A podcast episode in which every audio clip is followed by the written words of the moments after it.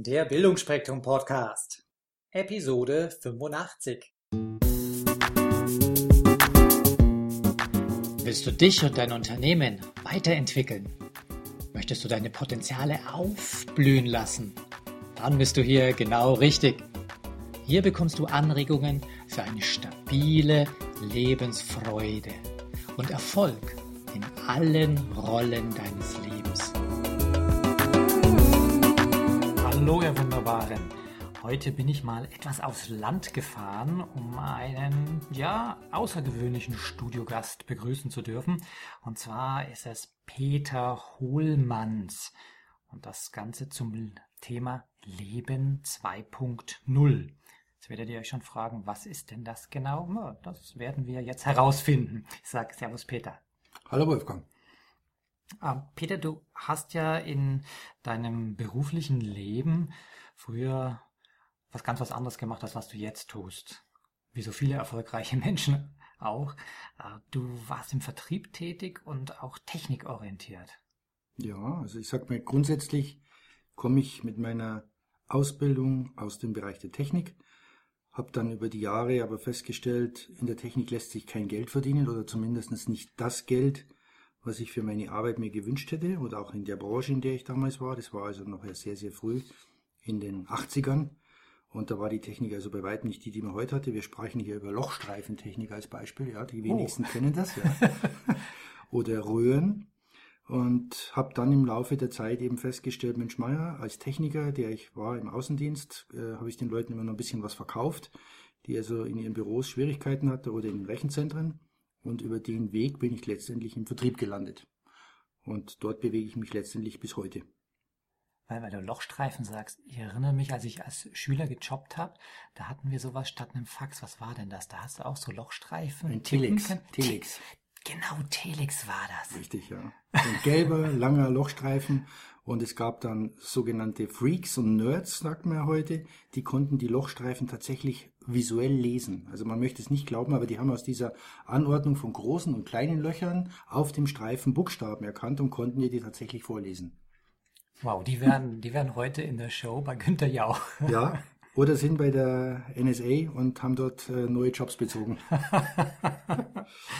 Äh, heute bist du ja, oder was heißt heute, seit, seitdem ich dich auch kenne, bist du der Geschäftsführer der Internetagentur, früher Zauns und jetzt gerade Cosmos Shop. Richtig, richtig ihr ja, habt genau. um, umfirmiert, weil ihr ein sehr erfolgreiches Shopsystem, also Internet-Online-Shopsystem habt. Mhm, also ich mache das mit zwei Partnern, die mich fast von Anfang an begleitet haben. Und ähm, als Dreamteam sozusagen haben wir bis heute jetzt mittlerweile im 17. Jahr die Cosmoshop GmbH und wir stellen schwerpunktmäßig im Bereich E-Commerce Shop-Software her, vertreiben die als äh, eigene Agentur. Das heißt also, wir sind niemand Rechenschaft schuldig und haben, ich sage mal, über den Laufe der Jahre an die 1200 Kunden mit vielen, vielen hunderten Installationen und bewegen uns sozusagen schon fast als Fossil und als Saurier in unserer Branche, denn die meisten haben wir kommen und auch wieder gehen sehen. Wir sind noch wieder, nach wie vor da. Okay, dann, dann hoffe ich, dass die Geschichte anders läuft als bei den Dinosauriern, dass jetzt nicht der Komet einschlägt. Und äh, für die Leute, die jetzt äh, kein Interesse am Internet- und Shopsystem haben, ihr dürft dranbleiben. Es geht nämlich gleich um etwas völlig anderes. äh, magst du vielleicht kurz nochmal irgendwas erzählen, was in deinem Leben so besonders war, bewegend war? Hm, ja, ich meine, da gibt es ganz, ganz viele Dinge. Ich meine, ich bin jetzt äh, 55 Jahre in den Jahren, seitdem hast du mittlerweile deinen Zenit der Lebensjahre schon überschritten. Das heißt, jetzt, sage ich mal, ähm, geht es ans Eingemachte, ans Sortieren und Ordnen. Und die Zeit, die ich hinter mir habe, oder die, die Milestones, waren natürlich, sage ich mal, jede Menge Kinder, die wir in die Welt gesetzt haben. Jetzt in zweiter Ehe haben wir gesagt, beide, nachdem meine neue Frau auch Kinder mitgebracht hat, haben wir eine Patchwork-Familie mit sieben Personen, also zwei Erwachsene plus fünf Kinder. Und die halten dich ganz schön auf Trab. Dann die Kompanie dazu, dann viele diverse Hobbys. Aber letztendlich, sage ich mal, gibt es ganz viele Dinge, die, sage ich mal, wahrscheinlich für das heutige Interview zu weit gehen würden. Also da fällt mir natürlich noch ein wichtiger Punkt ein, sage ich mir, wenn du mich fragst, was so ein bisschen Highlight war.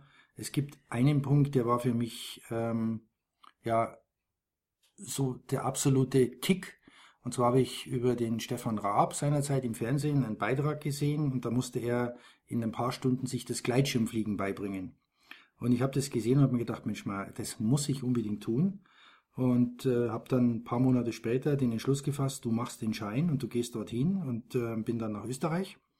Dort sind natürlich die Berge etwas näher, wie wenn ich jetzt, äh, sage ich mal, bei, hier in der Walachei im, im Landkreis Fürstenfeldbruck, wo ich mich ja bewege, da sage ich mal, tut man sich halt ein bisschen schwerer vom Berg zu springen, also musst du in die Berge.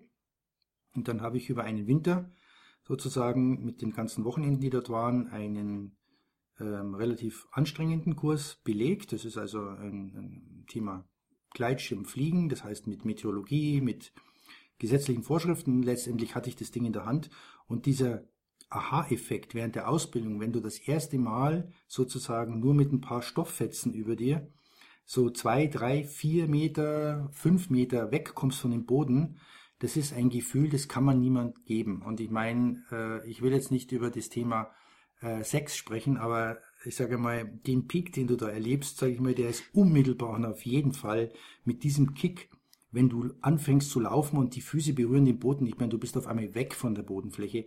Das kommt, sage ich mal, ähm, allem gleich, was du jemals erleben kannst. Also es ist mit nichts eigentlich zu toppen, muss man ganz klar sagen. Das legt sich natürlich im Laufe der vielen Flüge wieder, aber das erste Mal, da wird's dir feucht am Herz.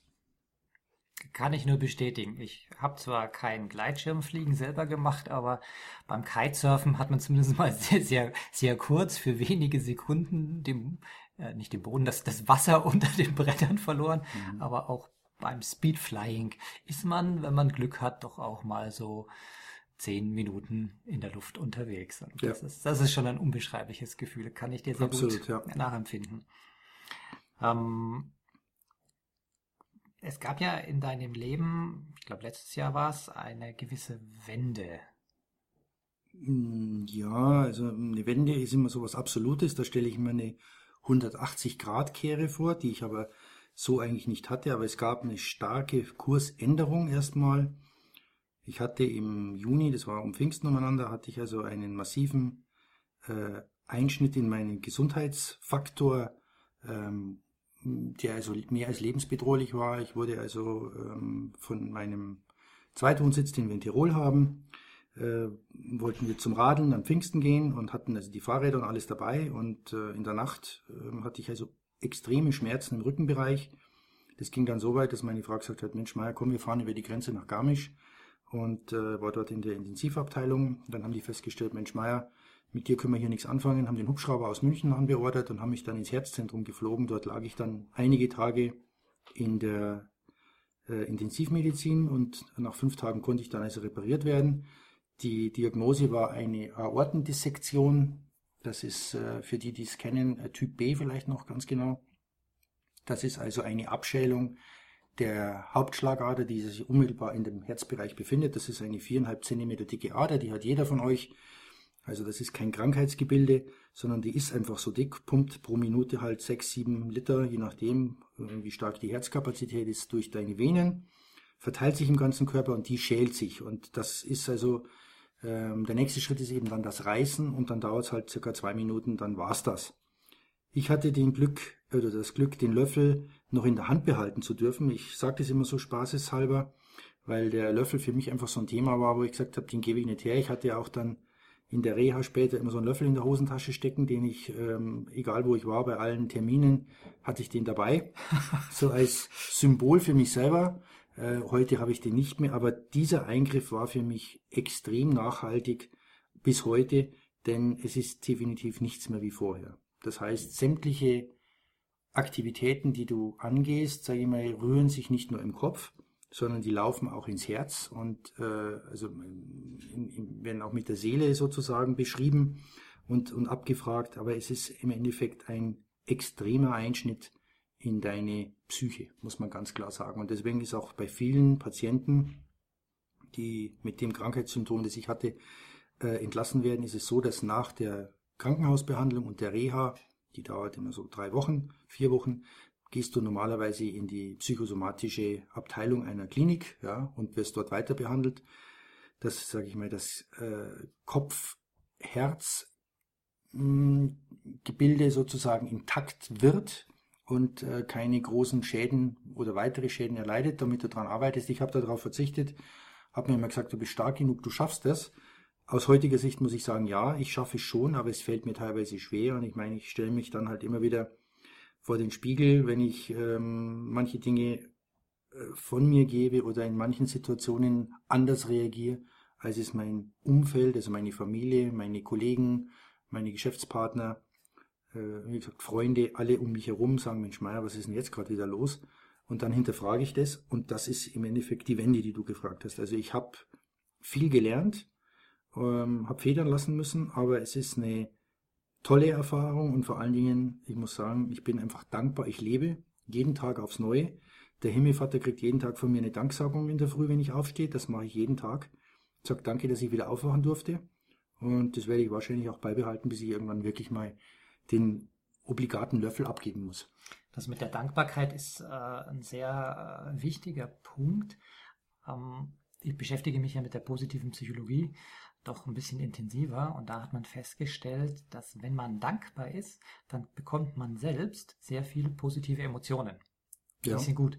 Das heißt, äh, auch wenn es jetzt nicht der Himmelsvater wäre, sondern jemand anders, sagt man immer, naja, dankbar ist man jemand anders gegenüber, das ist gut für den, aber am allermeisten bringt es einem selber. Also ja.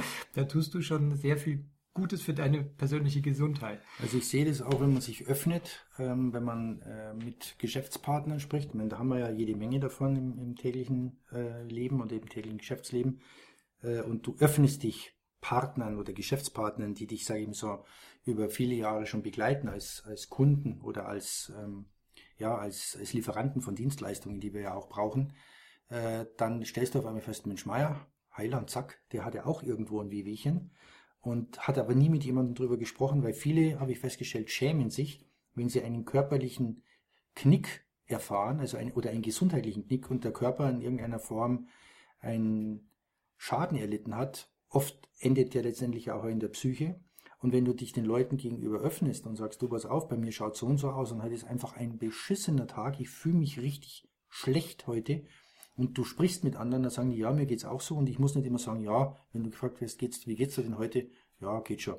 Sondern der sagt dann, hey, mir geht's wirklich richtig kacke, nehme ich meinen Arm, knuddel mich mal oder sag mir mal was Nettes oder komm, lass uns mal schnell einmal mal im Block laufen und dann verfliegen diese Dinge. Und das stelle ich fest und das macht mir Freude, weil ich halt einfach sehe, ich bin nicht der einzige Außerirdische oder gar Abnormale, der halt ähm, bedingt jetzt durch diesen körperlichen ähm, Einschnitt, den man hat, der letztendlich ähm, viel dann auch in der Psyche ja landet, ähm, bist du nicht der Einzige, sondern es gibt noch mehrere ähm, Betroffene, die genauso fühlen wie du.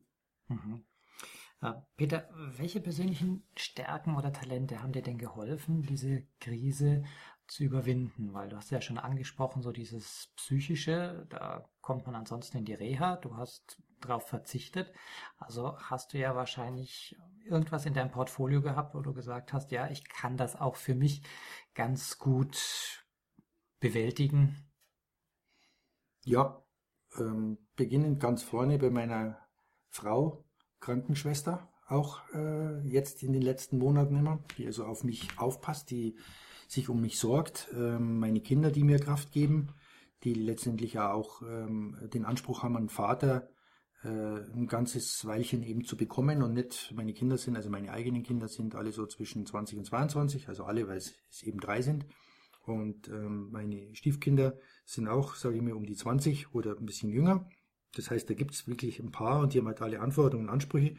Und meine Motivation natürlich oder Triebkraft, warum ich vielleicht auch meinen Löffel noch ein bisschen behalten durfte, ist einfach, weil ich gesagt habe, ich bin hier noch nicht fertig. Mhm. Ich sage, meine Aufgaben äh, sind noch nicht alle geordnet und ähm, das hat im täglichen Business leider sehr wenig Bedeutung, wenn man also mit ähm, Leuten drüber spricht, ähm, worum es geht, wie sie sich fühlen. Die sagen immer, ja, du mit deinen komischen sentimentalen Dingen oder denken sich's vielleicht auch teilweise. Äh, ich kann für mich nur sagen, nee, es gibt noch ein paar Dinge, die müssen noch aufgeräumt werden. Die kann ich auch gar nicht bedeuten und beziffern oder, oder sagen, genau das ist es. Ich fühle es nur, ich weiß es, ähm, dass da einfach Dinge geordnet werden müssen. Und ähm, die werden in, in, den, in den Zeiten einfach, das schaffe ich auch, das weiß ich, aber die größte Motivation war für mich meine eigene äh, Ehe, also meine Frau, es ist meine zweite Ehe ja. Und äh, in dem Zusammenhang muss ich eben sagen, dass meine Frau halt mir da die Kraft gegeben hat im Krankenbett oder auch auf der äh, Intensivstation, die ich gebraucht habe, auch wenn sie heute bedauert, dass ich die ganzen Augenblicke, die war Stunden bei mir gesessen, äh, keinen einzigen Augenblick habe ich mehr auf dem, auf dem Kalender. Also ich kann mich definitiv nicht mehr daran erinnern, dass sie da war.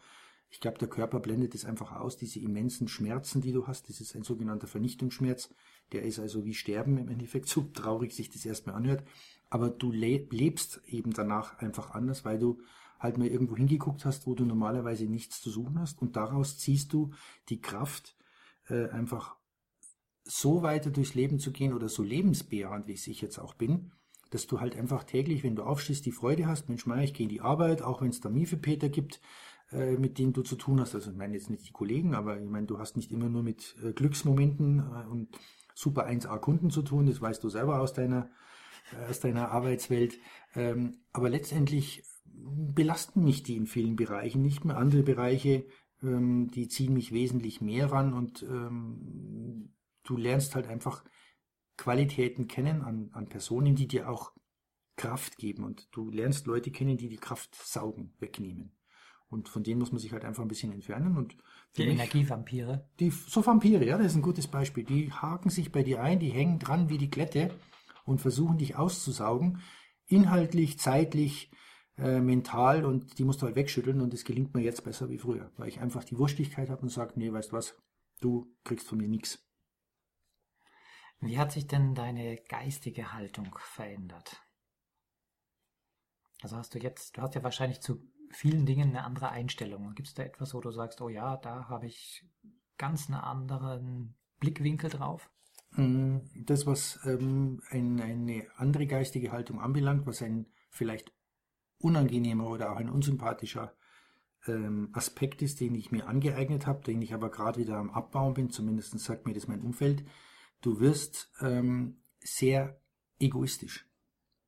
Also unmittelbar, wenn du aus der Klinik rauskommst und denkst, Mensch Meier, jetzt habe ich das Gott sei Dank hinter mir, frische Luft atmen, raus aus dem Krankenhaus, Mief, der dir letztendlich ja dein Leben gerettet hat, aber du möchtest irgendwann auch nach der Reha wieder nach Hause, ähm, dann bist du definitiv wie ausgewechselt die ersten Wochen. Das heißt, äh, nur noch ich, ich, ich, alles andere um dich herum zählt erstmal gar nichts, ist nichts wert, weil du sagst, ich muss jetzt überleben. Und bei jedem Schnaufer, den du machst, hast du halt Angst, Mensch Meier, ähm, kommt da wieder irgendwas auf dich zu und deswegen beachtest du dein Umfeld eigentlich kaum noch. Oder das ist wie durch eine trübe Brille zu sehen, also mit einem, wie durch eine Smogglocke. Und ähm, es schärft aber auch die Sinne, wenn du, sage ich mal, genug wachen Verstand hast, dass du dich von außen betrachten kannst. Ich habe das von meiner ähm, Schwiegermutter. Die hat zu mir gesagt, stell dich einfach neben dich hin und schau dich mal selber an. Ist das, was du da jetzt gerade getan oder gemacht hast, also deine Handlung oder deine Denke, die du von dir gegeben hast, bist es du oder ist das, sage ich mal, eine Schutzfunktion von dir? Ähm, aber kontrollier dich, stell dich daneben und guck dich dann einfach nochmal an. Und das ist einfach ein Punkt, den ich gut gelernt habe. Da habe ich früher immer ein bisschen drüber gelacht. Ja? Aber du kannst dich dann wirklich selber betrachten, kriegst den Fokus neu und kannst dich, wie gesagt, neu orientieren. Und das ist für mich einfach eine Chance, wo ich sage, das ist der Punkt, den ich mir äh, als positiven Aspekt, als geistigen Aspekt rausgeholt habe. Ich kann die Leute einfach näher ähm, sehen. Also ich habe äh, wie eine Brille mit äh, 200 Dioptrien. Ich gucke mir die halt einfach wesentlich genauer an und ich kann für mich oder ich habe den Eindruck relativ schnell erkennen, wer oder was tut mir gut und wo nehme ich einfach ein bisschen Abstand. Das ist also eine Schärfung der Wahrnehmung sozusagen meines Gegenübers. Ja. Also willst du damit sagen, dass du mehr Empathie hast als früher? Die ist ähm, um ein Vielfaches gestiegen, absolut, mhm. ja. Also das, was man, sage ich mal, ja, äh, haben ein Haustier, einen Hund. Äh, du hast den ja vorhin schon äh, leibhaftig kennengelernt, ja, äh, überfallartig. Meine Ohren haben ihn kennengelernt, ja. ja.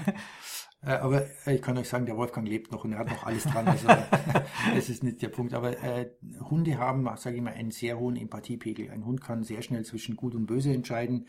Äh, wenn du Angst hast vor ihm, dann nutzt er das natürlich auch. Und äh, das haben wir Menschen, glaube ich, ja über die Jahrtausende haben wir da viel davon abgelegt. Und ähm, da hast du mir das letzte Mal am Telefon ein paar sehr, sehr schöne Beispiele gegeben mit den Neandertaler, mit den, äh, mit den äh, Blutdruckwerten und so weiter. Das hat mhm. mir sehr gut gefallen. Ähm, und für mich ist es einfach ein Punkt, wo ich sage, diese Empathie Ähm, die habe ich kennengelernt wieder neu. Ich hatte das früher auch schon, habe es dann aber durch den täglichen Stress im Büro und durch einfach durch die Rush Hour, die mir das ganze Leben läuft, vieles weggelassen und mittlerweile genieße ich es wieder, nehme mir auch die Zeit, die Dinge einfach mir näher anzuschauen und auch auf die Leute einzugehen. Und das war auch schon der erste Teil von Leben 2.0 mit unserem Interviewpartner Peter Hohlmanns. Die Fortsetzung kommt in wenigen Tagen. Bis dahin eine schöne Zeit. Falls euch diese Show gefallen hat, würde ich mich über eine positive Bewertung bei iTunes sehr freuen. Je mehr Leute diesen Podcast hören, desto mehr Menschen können ihr Potenzial positiv entwickeln. Und das ist doch gut so, oder? Wenn du noch mehr Folgen hören möchtest, dann klicke den Abonnieren-Button auf bildungforme.com oder auf iTunes. So, das war der Bildungsspektrum Podcast von und mit Wolfgang Hertlicker. Bilde dich selbst und dann wirke auf andere durch das, was du bist. Friedrich von Humboldt. myself.